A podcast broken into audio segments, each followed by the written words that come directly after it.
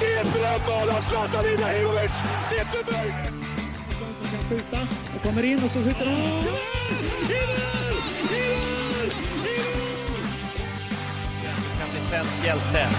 Du räddar denna straff mot Cavallo. Här kommer Cavallo, lägger den. Ja! Det är den 18 mars, det är torsdag och solen skiner både över hela Stockholm men inte minst över Friends Arena och det är ett härligt väder och det är en härlig tid vi har framför oss. Om en vecka, alldeles exakt om en vecka, spelar Sverige landskamp mot Georgien på hemmaplan och det ska bli underbart. Men det är inte bara underbart i Sverigekretsar, det är underbart i andra kretsar också för eh, vi har en viss Konrad Grönlund som har varit i farten på andra fronter och löst ett sju helsikes eh, wifi-abonnemang.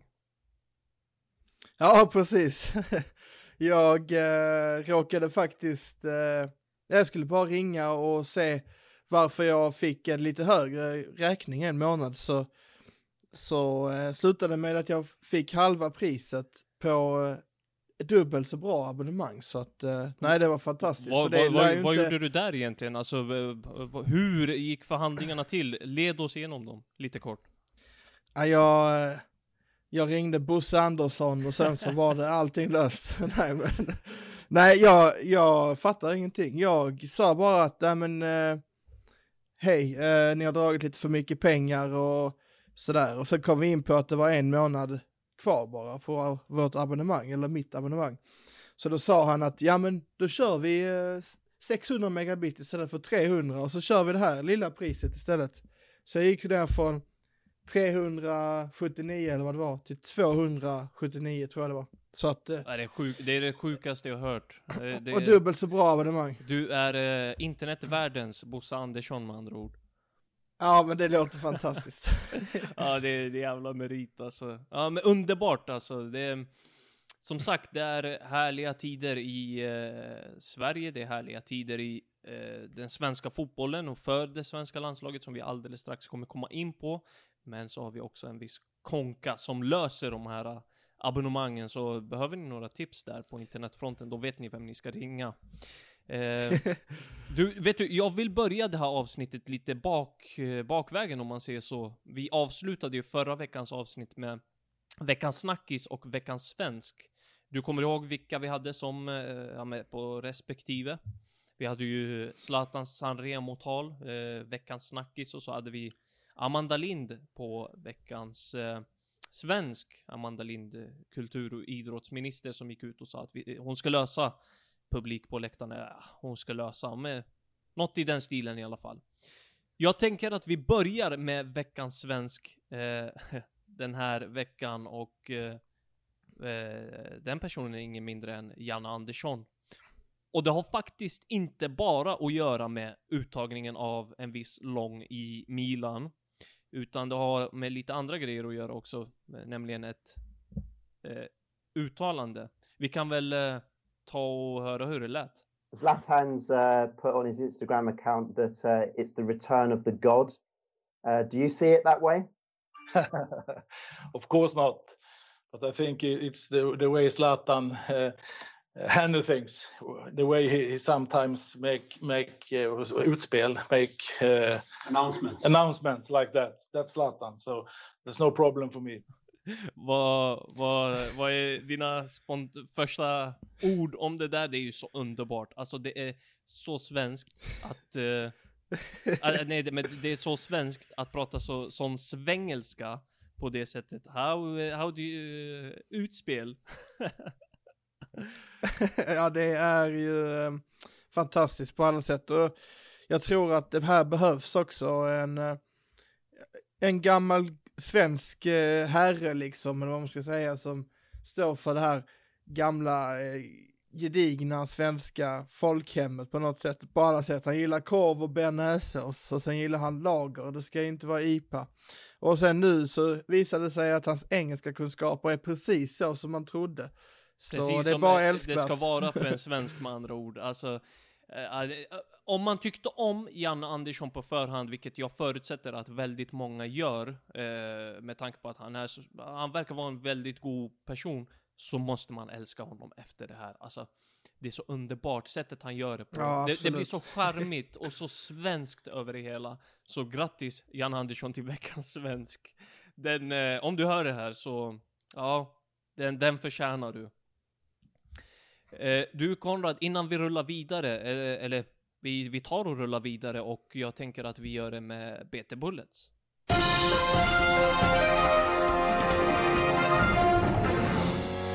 Svanberg briljerade och ledde sitt Bologna till seger. Tre svenskor har blivit ligacupmästare och Sofia Jakobsson avgjorde ett huvudstadsderby mot Atletico Madrid. Det här är landslagsnyheter med BT Bullets. Ja, vi börjar med herrnyheter. Sampdorias Albin Ekdal fick se Bolognas Mattias Svanberg ha stor uppvisning i samband med att lagen möttes i helgen. Först var det Musa Barrow som gjorde 1-0 för Bologna och därefter kunde Fabio Quagliarella sätta kvitteringen för gästerna. Men sen var det Svanberg för hela slanten. Svensken sköt 2-1 i hemmalaget i den 41 matchminuten och i den 70 serverade han Roberto Soriano vackert till 3-1. Med de siffrorna kunde Bologna lämna med en seger i bagaget och laget placerar sig nu på en tolfte plats i Serie A. I Tyskland var det Emil Forsbergs tur att skina. 29-åringen var en av få ljusglimtar i sitt Leipzig när man ställdes mot Eintracht Frankfurt på hemmaplan. Forsberg öppnade målskyttet i den 46 matchminuten och satte sitt lag i förarsätet. Men Leipzig hade sen svårt att kontrollera matchen och Eintracht Frankfurt kom tillbaka och satte 1-1 efter 15 minuter. Slutresultatet blev oavgjort men Forsberg hyllas trots allt stort i tyska medier och kvitterade ut höga betyg. Och i Holland skrivs det mycket om Gabriel Gudmundsson trots att han varit skadad på senare tid. Kroningen-spelaren som skolats om från anfallare till vänsterback har gjort det så pass bra på sin nya position att flera storklubbar visat intresse för honom. Enligt Sportbladet rör det sig om intresse från lag som Manchester City och Red Bull Leipzig. Och nu damnyheter. Zecira Musovic, Jonna Andersson och Magdalena Eriksson har i helgen blivit engelska ligacupmästare med sitt Chelsea. Andersson och Eriksson inledde matchen från start när Londonklubben övertygande besegrade Bristol City. Segern blev 6-0 och med det säkrade Chelsea sin andra cuptitel någonsin. Andersson blev utbytt i halvtid samtidigt som Eriksson spelade 90 minuter. Målvakten Musovic fanns med på bänken. I Spanien vankades det derby mellan Hedvig Lindahls Atletico Madrid och Sofia Jakobssons Real Madrid. Båda fanns med i respektive lags startelva, men det var Jakobsson som fick lämna med flaggan i topp. Anfallaren visade var skåpet skulle stå och i den 68 matchminuten gjorde hon 1-0 för marängerna. Ett mål som gjorde Jakobsson till matchhjältinna då målet blev tillställningens enda. Vi avslutar kort i Frauen Bundesliga där Fridolina Rolfö hjälpte sitt Wolfsburg till en ny trepoängare. Rolfö satte spiken i kistan för det tyska storlaget när hon fastställde slutresultatet till 2-0 i den 79 minuten hemma mot Leverkusen. Målet var svenskans andra den här säsongen. Ja du Konrad, det var BT Bullet för den här veckan och jag antar att du reagerar på att eh, rapporten saknar kanske den största nyheten inom svensk landslagsfotboll någonsin. Eller någonsin. Du menar att eh, Jocke Nilsson är i landslaget eller? Ja, exakt det Ja, syftar jag ja, på. ja. Nej, men eh, självklart menar jag att eh, Zlatan Ibrahimovic gör comeback i landslaget och det är en nyhet som Ja, det har inte fallit ner som en bomb riktigt eh, så, utan eh, det har ju inte varit en chock för alla, utan det har ju varit, det är ju något stort såklart. Och eh, anledningen till att jag inte har med det i BT Bullets och i den här rapporten är för att vi kommer snacka om det oavsett och alla har koll på att Zlatan är tillbaka. Så jag tänker att vi kan börja där ändå. Vi börjar med Zlatan Ibrahimovic comeback och eh, först och främst dina spontana tankar, vad, hur, hur lyder de? Jag eh, känner att Zlatan verkar ha ingått en lite mer ödmjuk position till landslaget. Eh, jag säger inte att han behöver vara ödmjuk som person, för det är inte det som gör honom bra. Men i landslaget tycker jag att man kan, att man gynnas av att ha den här lite mer ödmjuka positionen som han hade när han pratade i sin första intervju med Fotbollskanalen. Eller vad det var. Jag såg en intervju och jag minns inte vad det var. Men Menar du nu nyligen? Ja, eller? Ja, det var igår, eh, Det eller är i med förrgår. Studio Blågult, eller vad, vad kallar de Så det? var det ja. Det är var det, ja. landslagets egna program Mm. där. Jag, jag, jag ber om ursäkt att jag creddade fel ställe här, men jag, jag, jag tyckte faktiskt att eh, där gav han en jättebra intryck och man, man ser ju på honom om han menar allvar, att han menar allvar, att han är seriös med landslaget, han vill spela där, så att det är det jag tar med mig faktiskt, framförallt. Ja, och kanske främst det här att eh, han... Eh, ja, men lite det här med att han eh, bollar upp Janne som en vinnare, att han är så positivt inställd och att han verkar... Alltså det verkar ju vara... Det är ju glöd i hans ögon. Man ser ju hur sugen Zlatan är. Och han gjorde ju den liknelsen. Jag, jag minns inte om jag gjorde den i podden förra veckan, men jag vet att jag gjorde den... Eh, jag har gjort den i övrigt liksom, att det här landslaget som han kommer till nu kan liknas lite grann med det Milan han kom till eh, för något år sedan. Det var ju ett Milan, ett ungt Milan, är ett ungt Milan fortfarande som han har burit lite grann på sina axlar och men tar den här frontfigursrollen och papparollen lite grann. Och han kommer ju till ett ungt och talangfullt landslag också som inte riktigt är det landslaget han lämnade utan ja, ett helt annorlunda landslag egentligen. Eh, vad, vad, vad kommer det här betyda för Sverige tror du? Eh, jag tror att det kommer betyda jättemycket, men jag kan inte vara helt säker på eh, hur det kommer se ut när det gäller just eh, vad säger man, fördelningen mellan eh, ansvaret i truppen nu. Det ska bli jättespännande att se vem är kapten, vem är, eh, vilka är ledarna eh, och vilka kliver fram när det blir tufft och, och det kanske vi inte kommer få se den här samlingen, för då är det ju Georgien och det är Kosovo och sen är det Estland. Det känns inte som att någon av dem i det här landslaget kommer kunna liksom göra bort sig eh, allt för mycket. Så att eh, det här kanske blir en mjukstart, men eh, hoppas i alla fall. Kan inte vi stanna Så- kvar lite vid lagkaptensfrågan där lite grann? Eh, eh, vad, alltså, Eh, Janne var ju tydlig. Eh, binden är Granqvists och han kommer nog gå runt på en hel del spelare här under den här samlingen. Och jag tror att han gör rätt i det, att det kanske blir lite fel att slänga på Zlatan-bilden direkt, direkt, även om jag tycker, med tanke på den ledarrollen han kommer ta på sig, och med tanke på den ledargestalten som alla redan ser honom som, med tanke på den fotbollsspelaren han är, eh, så kan han trä på honom eh, binden direkt. Eh, det är vår mest målskytt genom tiden och allt vad det innebär liksom, så det hade inte varit konstigt. Men jag tror att han gör rätt i det, jag tror att Zlatan är överens med honom om det, men jag tror att kommer han med till EM, och alltså då menar jag om Zlatan är frisk och han är med till EM, då är ju binden runt, runt hans arm, tror jag. Ja, absolut. Jag tror att han kommer... Eh, han kommer nog att få tillbaka vinden, men någonstans så undrar jag hur det blir. Jag tycker ju att han, att han ska vara kapten om inte Granqvist är det, men, men jag tror att eh, Ekdal har en ganska bra chans i och med att han har varit kapten tidigare också. Så det beror ju på om man, om han tänker eh, att eh, den som har varit med under hela hans resa ska få lov att starta. Eller om det inte spelar någon roll överhuvudtaget. Eh, men det, det är det jag är lite mer eh, intresserad av att se. Men jag tycker det är inget fel på Zlatan som ledare, förutom att jag tycker att, som sagt det här med att man kommer in mitt i eh, ett landslag eh, på nytt här nu. Han är ju som en debutant skulle man kunna säga, även om det är fem år sedan. Eh, fast han är debutant med tusen gånger större ryggsäck än de flesta. Så eh, det, det är ju en speciell, eh, ett speciellt tillfälle, kanske helt unikt i Sveriges historia.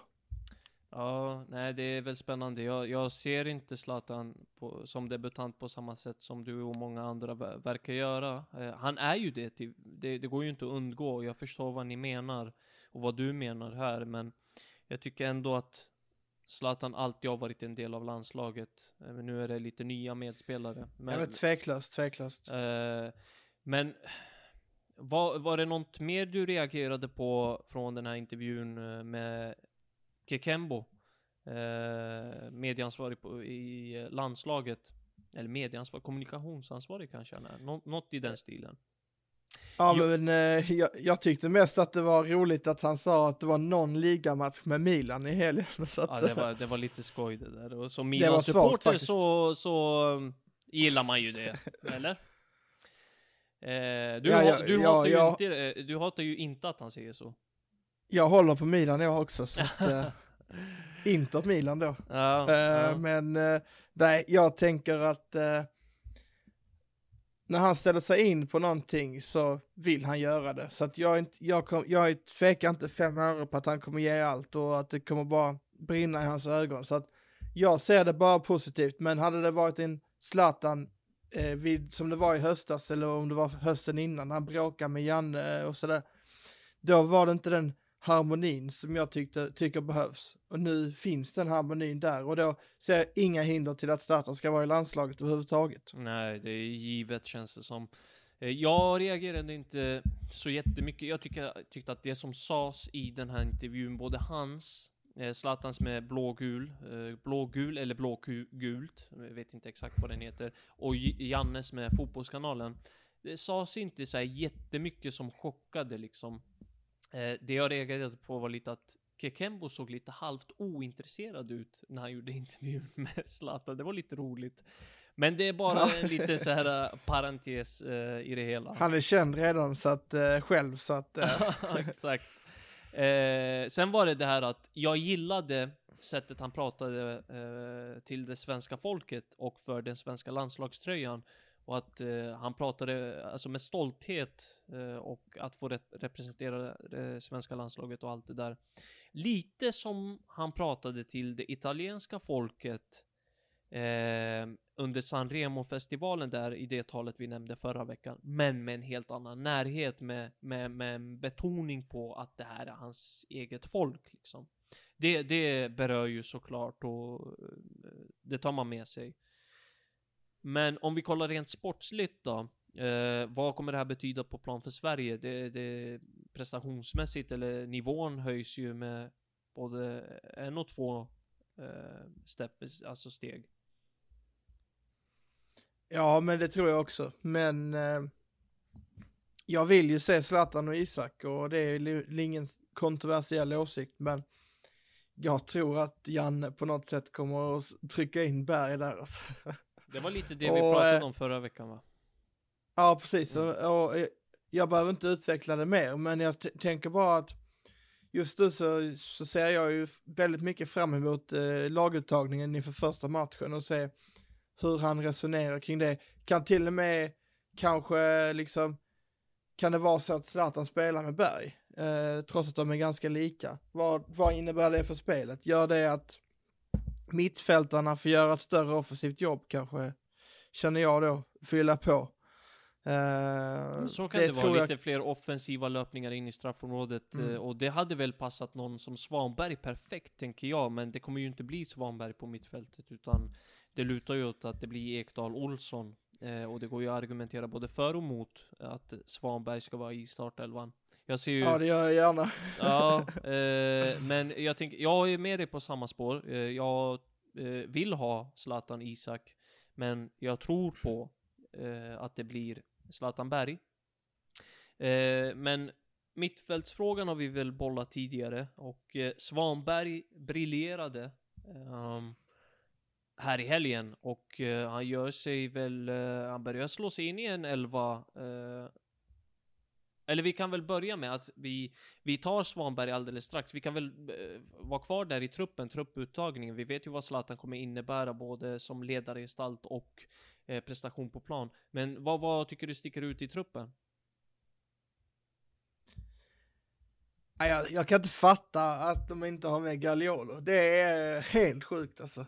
Och Jag- det är många som inte följer Serie A som, inte som inte håller med mig och absolut, men hallå, han är helt ordinarie i Serie A. Ja, jag såg din rant på Twitter där. Du får gärna utveckla eh, varför du eh, vill se Gagliolo i truppen.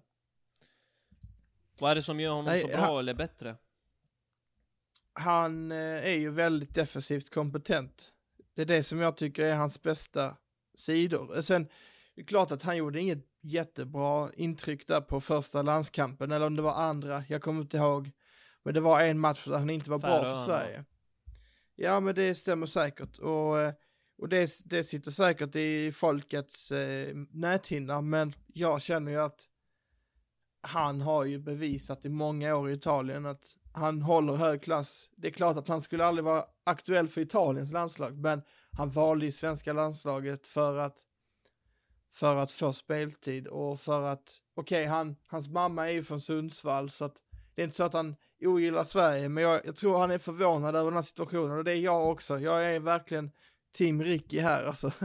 Nej, men, men eh, Jag kan väl eh, spinna vidare på det där och eh, alltså anledningen till att prestationerna kanske var av det sämre slaget eh, i den förra samlingen, det, det är väl ganska uppenbart att det till stor del handlar om språk, eh, språket liksom. ja, Eh, absolut. Och det tar tid att komma in i det. Det är ett nytt spelsätt, det är ett nytt speltänk, det är ett nytt land. Kom igen, det är ett nytt land. Eh, och allt det där. Men vem, eh, jag var mer ute efter, vem vill du ha bort och lägga in Gagliolo? Bengtsson. Eh, jag att- ser inte honom som en landslagsspelare just nu. Han spelar i Vejle i Danmark eh, med Milosevic. Och jag tycker inte det imponerar på mig. Då eh, finns det i så fall flera andra säkert som skulle kunna ta den platsen. Men jag tycker, jag tycker inte att han är en dålig fotbollsspelare, Bengtsson. Jag tycker bara att han eh, inte riktigt är där. Och jag, jag vet att Färöarna-matchen för något år sedan så var han helt fantastisk, men vad spelar det för roll nu liksom? Sen ska man väl komma ihåg, du sa Färöarna nu va? Man ska komma ihåg Ja. nivån på motståndet också. Det Ja, jo, just det. eh, alltså det är en briljant... Halvdanska dessutom. Ja, exakt. Eh, nej, men om vi stannar kvar där eh, också gällande positionen, för nu pratar du vänsterback. Ser du Gagliolo som vänsterback i första hand i det svenska landslaget? Han kan ju både spela som mitt och vänsterback, det ska ju sägas.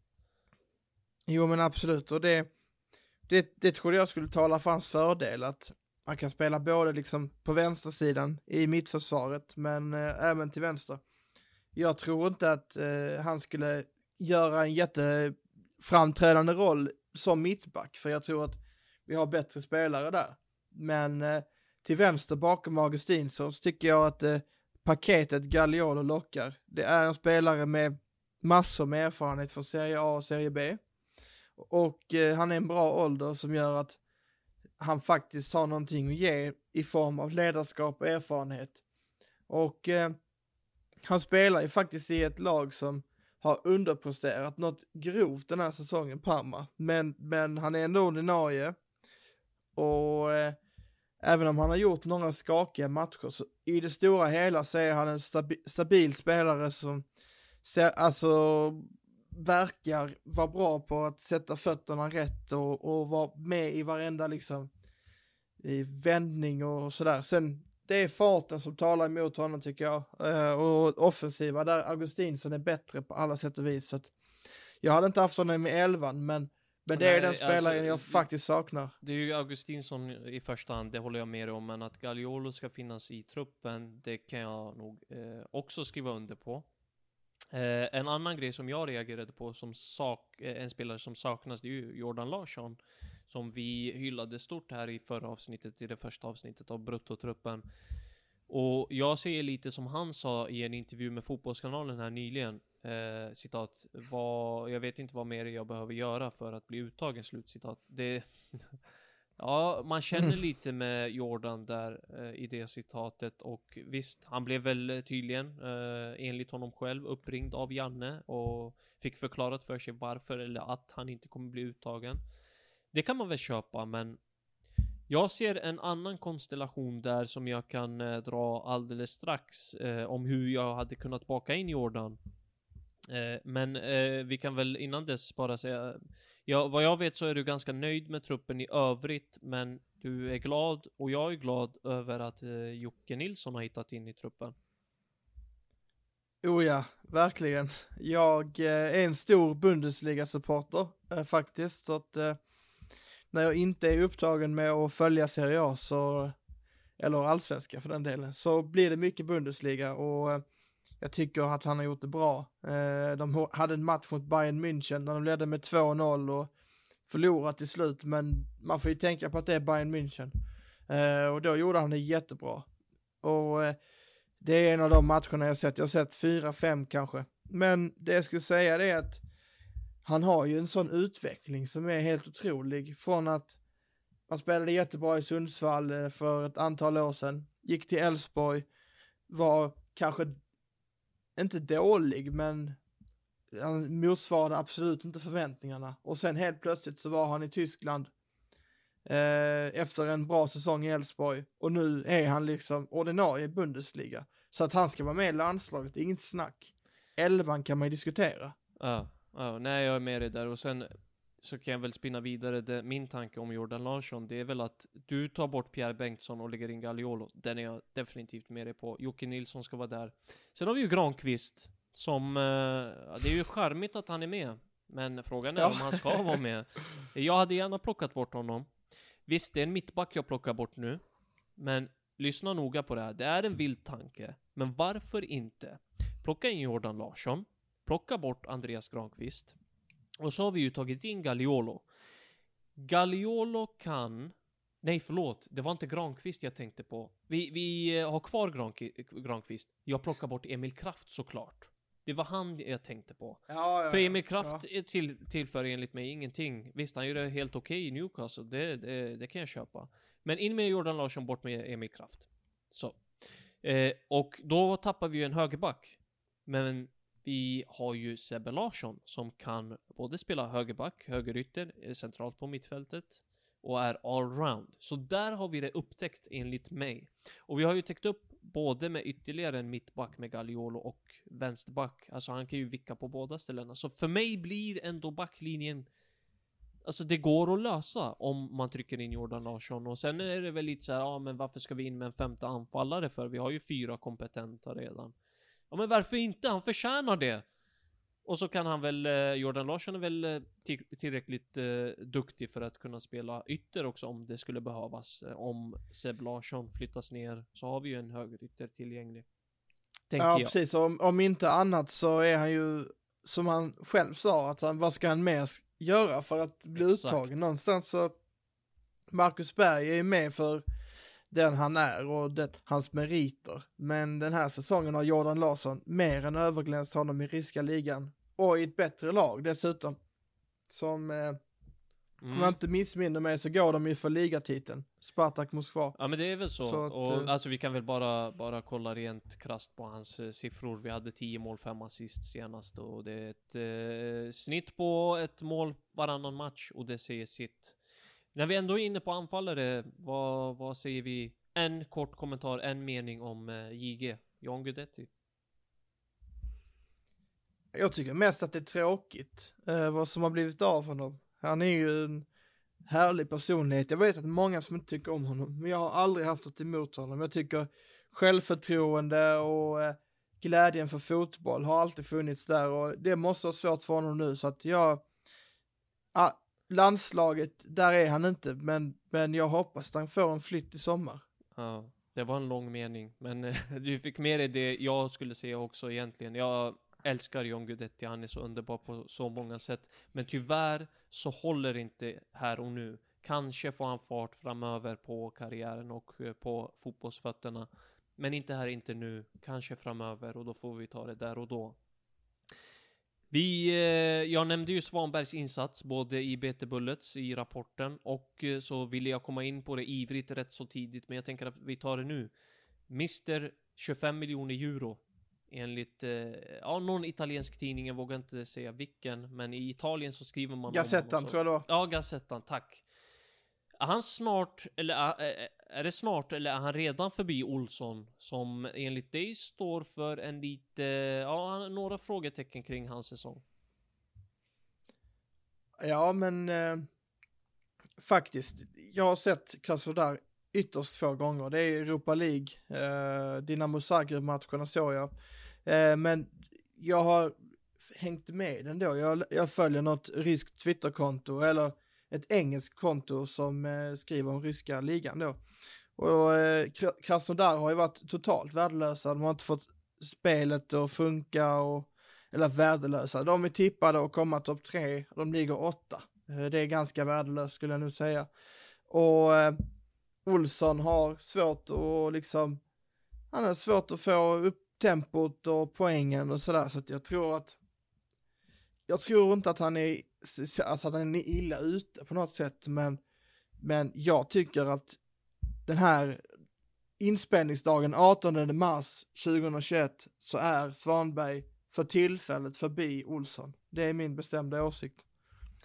Sett till prestation så kan man inte snacka bort det egentligen. Eh, det som talar emot att Svanberg till exempel finns i en startelva mot Jorgen, det är väl att eh, Olsson tidigare har spelat i landslaget eh, mer frekvent och att eh, det blir kanske en ja, men bättre balans med Olsson Ekdal än Olsson Svanberg eller Svanberg Ekdal. Jag vet inte.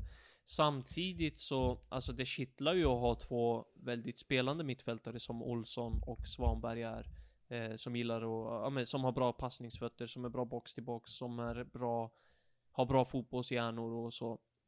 Sen Svanbergs fysik ska man inte underskatta, herregud. Han är stark och eh, eh, kan trycka bort många spelare. Ja men absolut, men Olsson är lite bättre på finliret, men, mm. men eh, Svanberg gör både mer poäng uh, och har en större arbetskapacitet. Jag tycker han gör väldigt mycket i defensiven också. Så uh, Svanberg kommer ju få sin speltid förr eller senare.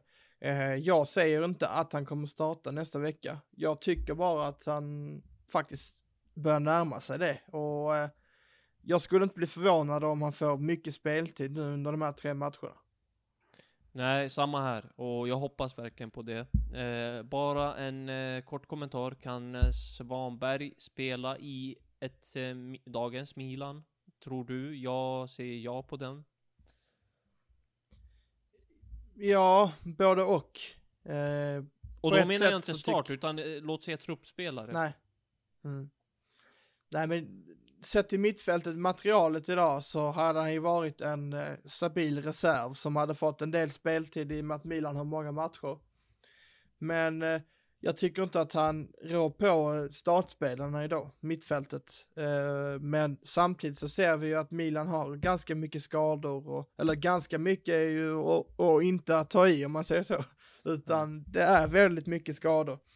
Så eh, jag svarar väl ja på den frågan, men jag tror att Mattias, han får nog växa in i det. Det är inte bara rakt in och visa vägen, utan han kommer få kanske en liten tuff första år, men sen hoppas vi på det bästa såklart.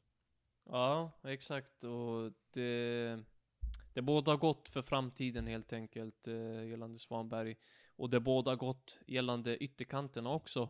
Eh, I Sveriges landslag. Vi har ju eh, Emil Forsberg som gör riktigt bra matchens lirare här senast. Om inte jag är helt ute och cyklar så var det något sånt jag läste. Jag satt och kollade lite grann på matchen och tyckte att han var men, väldigt bra, väldigt involverad och så som man är van att se Forsberg i sina bästa stunder liksom. Eh, väldigt bollsugen, bolltrygg, bra med fötterna, smart och eh, gör bra, fattar bra beslut helt enkelt. Eh, och eh, sen så kan vi också nämna Dejan Kulusevski som ses en av fyra tror det var ordet magnifika man använde i Totosport. Eh, där ibland finns ju också Chiesa, Ronaldo. Eh, och sen minns jag inte namnet på den sista, sistnämnde, bara för det. Men jag menar, vi har det ganska trångt på ytterpositionerna. Eh, med en presterande Jeppe Karlsson också bland annat. Eh, och vi har ett, ja, många spelare som gör det väldigt bra. Vad... Eh, vad, vad tänker du om en kommande startelva mot Jorgen? Vad, vad, hur tror du att den ser ut om du bara drar den eh, från målvakt till forward? Till att börja med så hoppas vi att Olsen är redo efter det hemska som hände honom. Jag Herregud. utgår ifrån att han är det, men eh, men jag, man ska inte liksom utgå från det för mycket, för jag tror att det kan finnas något där. Eh, men Olsen är given såklart. Sen ser jag då att Lustig spelar till höger, en liten Gagliolo typ där bak, typ mer eller mindre. Och eh, fast på andra kanten. Och sen har vi då Lindelöf och eh, på den andra mittbacken så velar jag mellan Helander och eh, den nya nytillskottet då, Jocke Nilsson. Eh, men där, jag vågar inte säga något, jag säger Helander bara för att. Och sen Jo, jag Augustinsson till vänster. Ville bara säga det. Ja. Jag, jag är med dig hela vägen hittills, så jag, jag flikar in om det är någonting jag inte håller med dig om. Ja, nej men vi gör så, vi gör så. men eh, sen Dejan till höger. Jag tror att eh, anfallet är lite för överbefolkat nu. eh, och sen, eh, jag tror att Olsson kommer att starta, men jag hade satt Svanberg där själv. Och eh, bredvid Ekdal såklart, och till vänster Forsberg.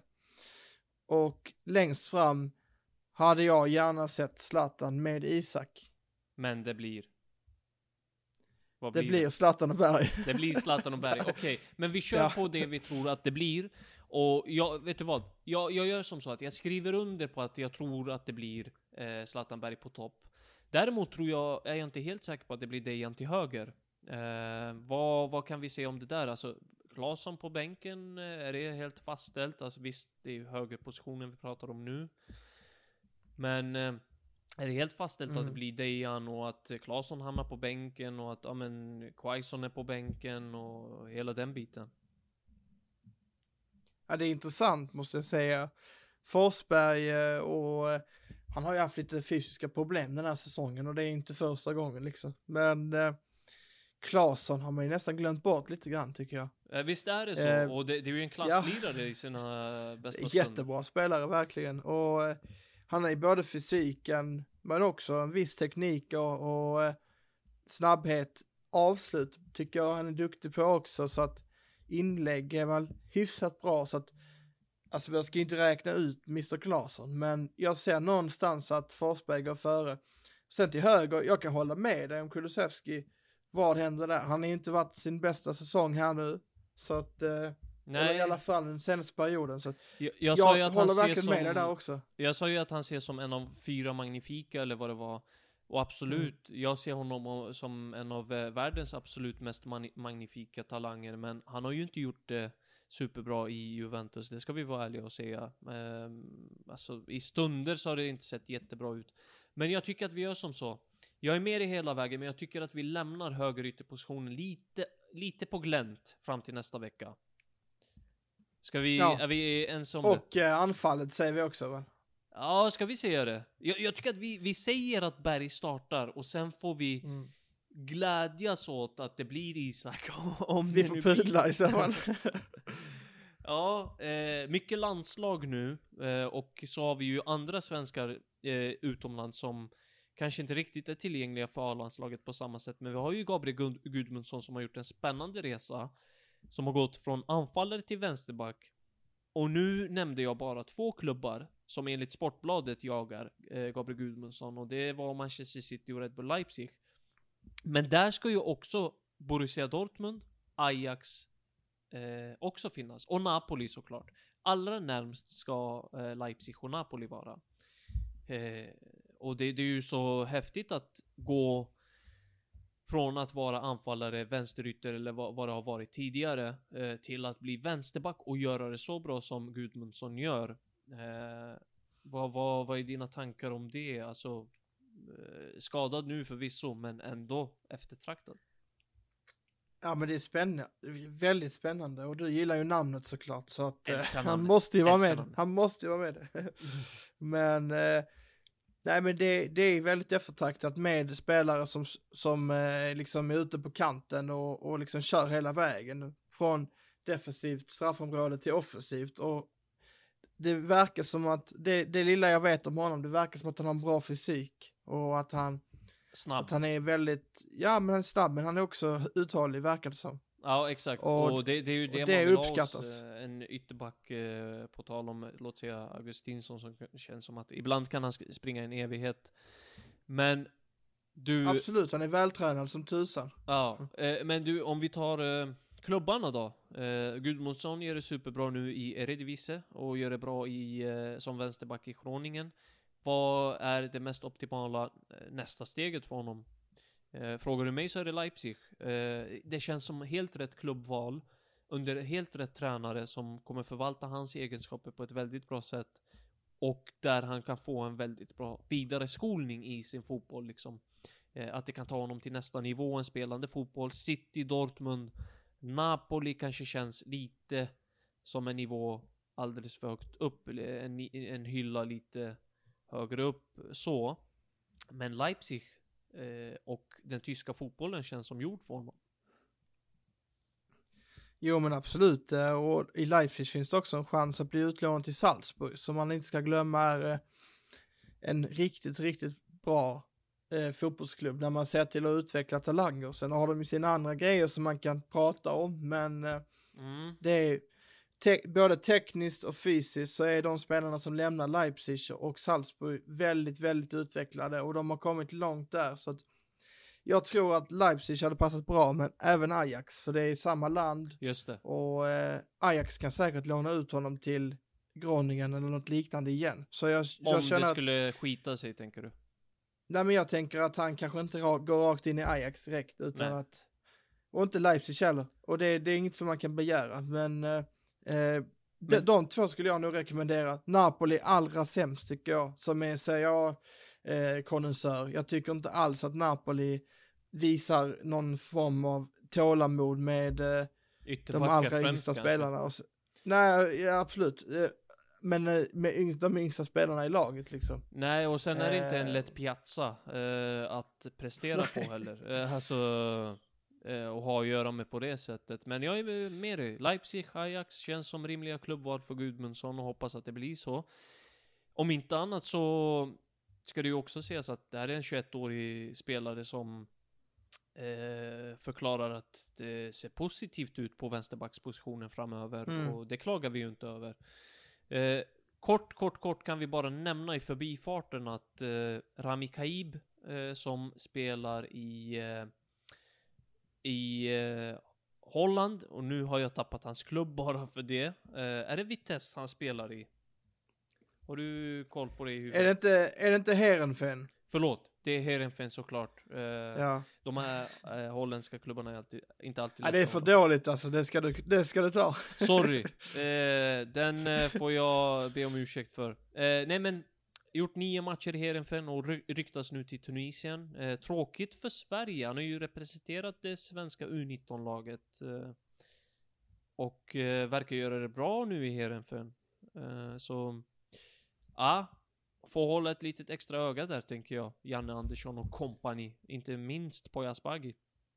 Nej men absolut. Men eh, jag tänker eh, kring eh, eh, Rami då, att det känns lite tråkigt att, nu tror jag inte att han skulle vara aktuell för A-landslaget, men det känns som en spelare som kan komma dit och det, det är det som är tråkigt, men det är inte som med Ahmed Hodzic som jag tycker är årets, eh, eller 2000-talets största miss kanske av Sverige liksom. Men, eh, men Oj. när det gäller Kaib så, så kan det vara så att Tunisien är en liten nivå lägre än Sverige och han känner kanske att det är lite lättare att lägga sig där.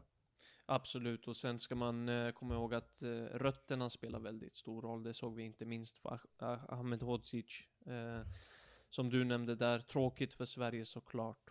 Ehm, jag tänker att vi ska hinna prata lite damlandslag också Konrad, och jag tänker att vi lämnar här landslaget med ett härligt glädjerus från min kollega på Svenska fans Milan-redaktionen, Elias Vo- Viorek, som ja, ni får helt enkelt lyssna, njuta och så släpper vi det där sen. Jan Andersson presentera truppen. Du är Zlatan-fantast. Hur Ja, känner du? verkligen.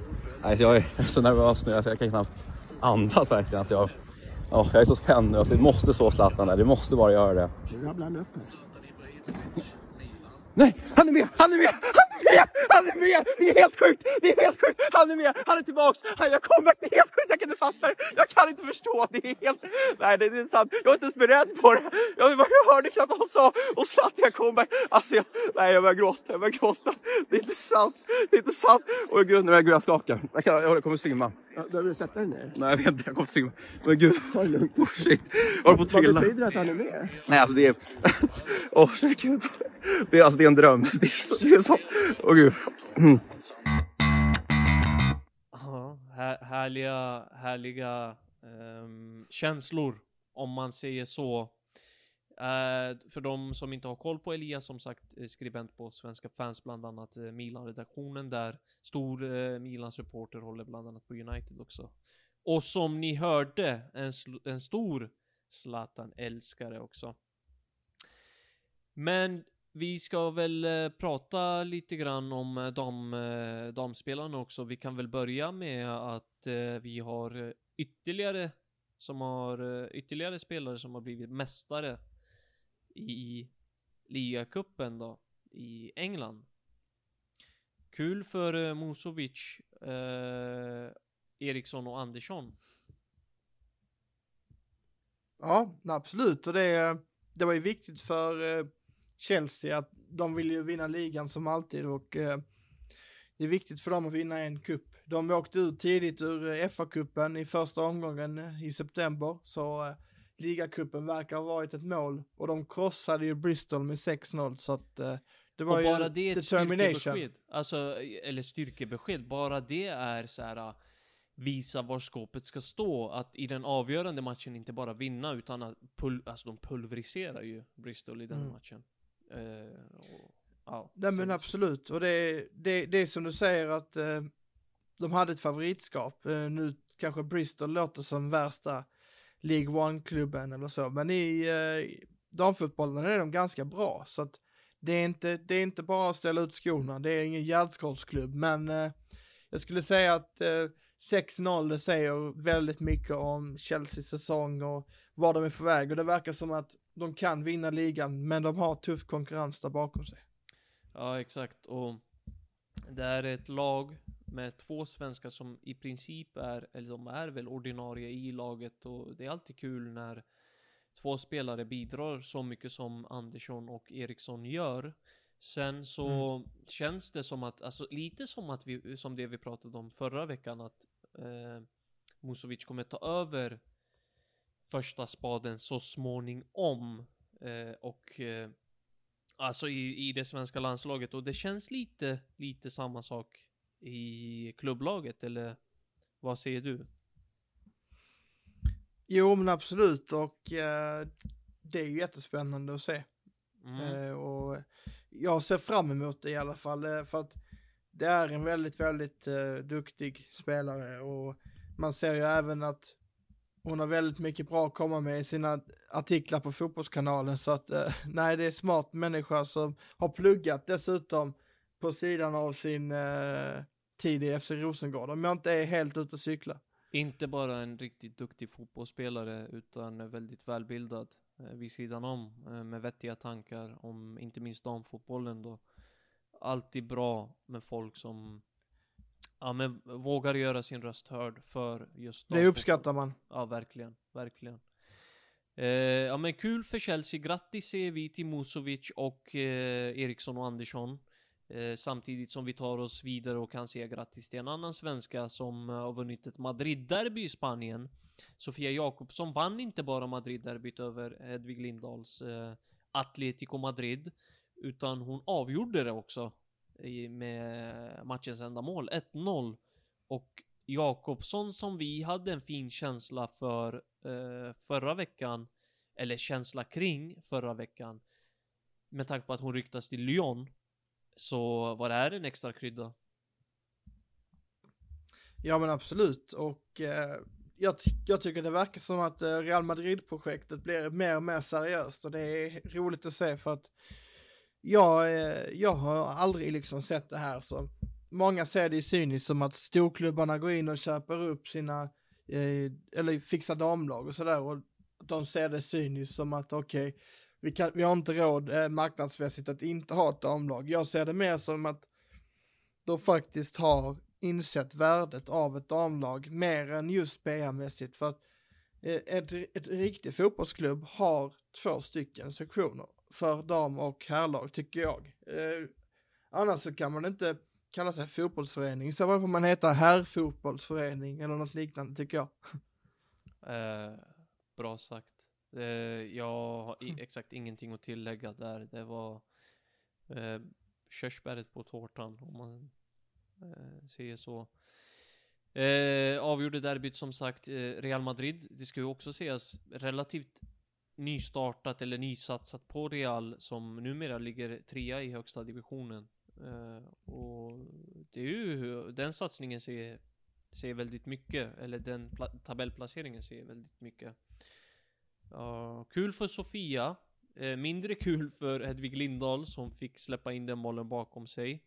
Eh, Men det, vi ska ju också säga att Atletico Madrid åkte på ett rött kort i den här matchen, vilket gjorde att eh, Real hade ett litet övertag där i slutet. Jakobsson gjorde ju mål i den 68 minuten. Sen var det ett rött kort till Castellan, Castellanos eh, i Atletico Madrid i den 78 minuten.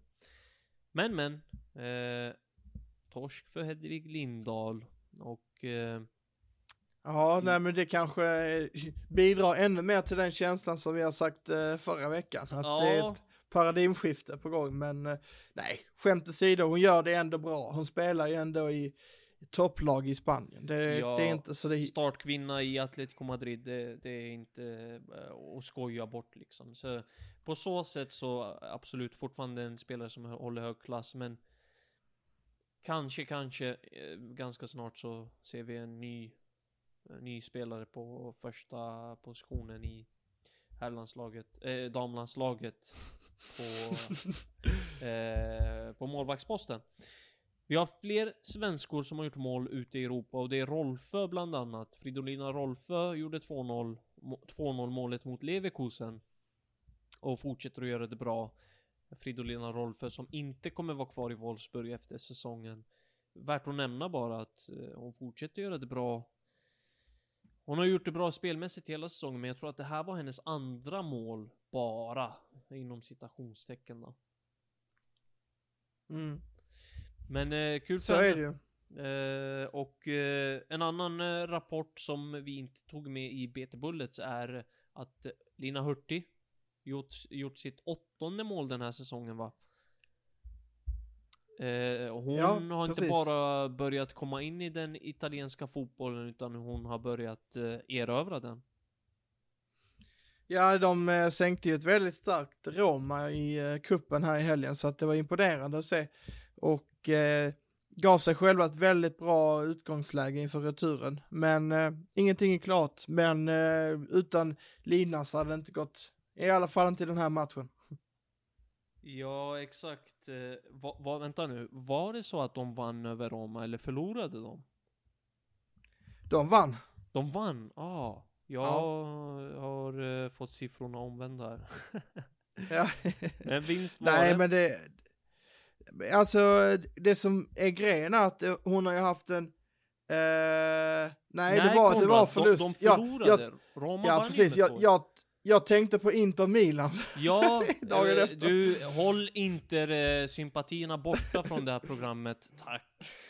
Eh, ja, nej, eh, men jag, jag tänkte på Caroline Mö- Möller som är dansk i, och jag vet inte varför jag gjorde det. Men, men det som var saken med det var att, eh, att hon faktiskt har visat över flera veckors tid här nu att hon har kommit igång och att hon har blivit vital nu när säsongen ska avgöras. För det är, det är då de riktiga karaktärerna kommer fram, när de viktiga matcherna blir ännu viktigare. Alltså alla matcher är värda tre poäng, så, att, så är det ju 38 matcher om året eller vad det nu är i varje liga så.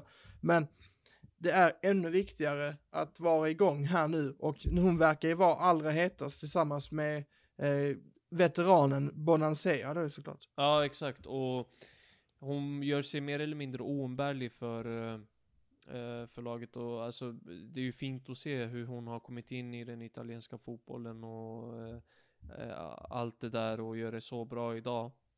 Sen vill jag också passa på att hylla Juventus för eh, en grej. Jag vet inte om du såg det, men de hade ett inslag med Lina och Lisa Hurtig. Lisa är ju gravid och de väntar barn tillsammans. Eh, och det var så fint att de gjorde ett så fint inslag med dem och hur, hur de lever idag och att Lisa är gravid och du vet hela den grejen. Och marknadsförde det på sin, sina officiella kanaler för alla, alltså hela föreningen Juventus och inte bara dam, damfronten liksom. Nej, jag såg det också, det var vad är det? fantastiskt. 48 miljoner följare. Och, och Ja. du vet, det här är i ett land där man inte ser så lätt och öppet på eh, homosexualitet på det sättet. Man ser inte så lätt på, med, eh, man, man, har, man är inte så, eh, acceptansen mot damfotbollen och allt sånt är fortfarande i ut, alltså utvecklingsfasen. Och att Juventus tar det här steget är stort, är bra. Och Mm. alltså de agerar ju verkligen, de, de tar täten i det här och det, det, det ska man ha en riktigt stor eh, eloge för. Eh, verkligen. Absolut, all respekt för det och eh, som du sagt, det var fint och, och ramade in någonting som verkligen eh, behöver ändras i Italien så att eh, nej, det är jättebra men eh, sen tänkte vi väl på Olivia Skog också, lite grann. Ja, exakt. Om vi ska prata lite inrikes innan vi fortsätt, fortsätter på sporten utifrån. Olivia Skog gjorde ju mål mot Vittsjö. Eh, Byttes in i den 61 minuten och gjorde mål sen. Eh, eh, fastställde 3-1 målet va? Om inte jag är helt ute och cyklar. Och det, det är väl båda väl gott. Att hon kommer in bra i sin nya klubb, FC Rosengård. Efter att ha lämnat Djurgården. Och får, får sätta, sätta en kasse. Ja, det är viktigt för självförtroendet och får hon igång det där eh, härliga energin som hon har så eh, jag vet inte om hon har tappat den i sig, men du fattar vad jag menar. Hon får upp den här glöden och liksom hon är igång så, så är det en jättebra fotbollsspelare, verkligen. Liksom. Verkligen en hög högsta nivå, Olivia Skog och vi har ju sett vad hon kan bidra med i det svenska landslaget, så det tackar vi inte nej till. Loretta Kulashi har också blivit målskytt. Hon, eh, för Eskilstuna United då, hon missade straff i den 21 minuten mot Sundsvall på bortaplan. Men sen så revanscherade hon sig och gjorde 3-0 målet som blev slutresultatet. Det kändes som att Kulashi var på alla släppar ett tag. Ryktades till Manchester City, om inte jag har helt fel. Eh, under fjolåret eller året dessförinnan. Men nu har Det så- låter rätt faktiskt. Ja, och nu har fokus fallit bort lite grann från eh, Kolashi. Så eh, ett mål är nog bra för självförtroendet. Ja men absolut. Eh, nej jag tänkte bara fylla i att eh, jag kom på det nu att hon hade tackat nej till City som ungdomsspelare. Om det, jag tror det var det som var grejen. Som 18-åring eller så.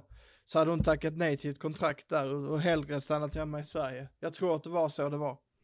Mm. Men i alla fall. Det, är väldigt intressant att se hur Ja, om hon kan få fart på det igen och, och för då kan hon kanske hamna i de här klubbarna som det har ryktat, ryktats om innan. För vi ska ju vara ärliga att Sverige tappar mark just nu i när det gäller både landslagsfotbollen och klubblagsfotbollen. Så att ju fler av våra eh, landslagskvinnor eh, som är utomlands desto bättre skulle jag säga. Även om det såklart inte är något fel att vissa spelar i allsvenskan så vi hoppas eh, få se henne eh, lyfta ett stort kontrakt utomlands snart för att hon är väldigt spännande. Ja, eh, det skadar ju inte att vara på den internationella scenen. Eh, jag håller med dig i det där. Eh, sen ska vi väl eh, nämna det också, jag glömde säga det där i samband med Madrid-derbyt, eh, att Kosovare Aslani saknades igen. Eh, hon, har ju, hon var ju borta dessförinnan i ligamatchen på grund av skada, hade gjort en kort comeback, har ju eh, dragits med en hjärnskakning som hon har bekymrats med borta igen. Eh, jag tror inte att vi behöver vara oroliga, men det kan vara med, bra att ha med det i åtanke. Sen har vi lite Champions League också på damfronten där FC Rosengård ska spela mot eh, eh, Bayern München.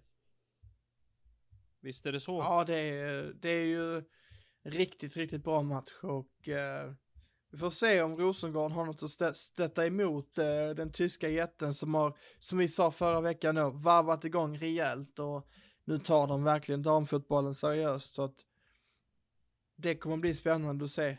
Flera svenskar dessutom med eh, liksom, det finns en känsla att inom mig då att Amanda Ilestedt, kommer hon, hon kommer vilja göra det bra mot sin moderklubb, det tror jag verkligen. Så att eh, det kommer Ja. bli roligt. Exakt, det, det blir en rolig match att vänta. Eh, vi kan också se det att, bara så här snabbt, kort i Champions League. PSG ställs mot Lyon, Barca mot City, Chelsea mot Wolfsburg. Så där har vi också ett svenskt möte mellan eh, Fridolina Rolfö och eh, de tre svenskorna i Chelsea. Eh, Så spännande möten att vänta. Eh, Vi kan också nämna kort också, Konrad, Mia Perssons Slavia Prag. De eh, har börjat spela ligafotboll igen, det var ett tag sedan. Fem månader utan ligafotboll för Mia Persson. Som har gjort tre mål på tio matcher i Slavia Prag och ja, det är ju till följd av covid ska vi också säga. Det tror jag alla har förstått. Men i helgen var de igång igen och vann med 6-0. I Champions League eh, kan vi nämna dem i den kontexten också så vi vet var vi har Mia Persson, 29 år gammal mittfältare. Eh, så förlorade de, de det första mötet i åttondelsfinalen mot PSG med 5-0. Returmötet 3-0. Och då menar jag 3-0 till Slavia Prag. Så det var Oj. inte långt borta.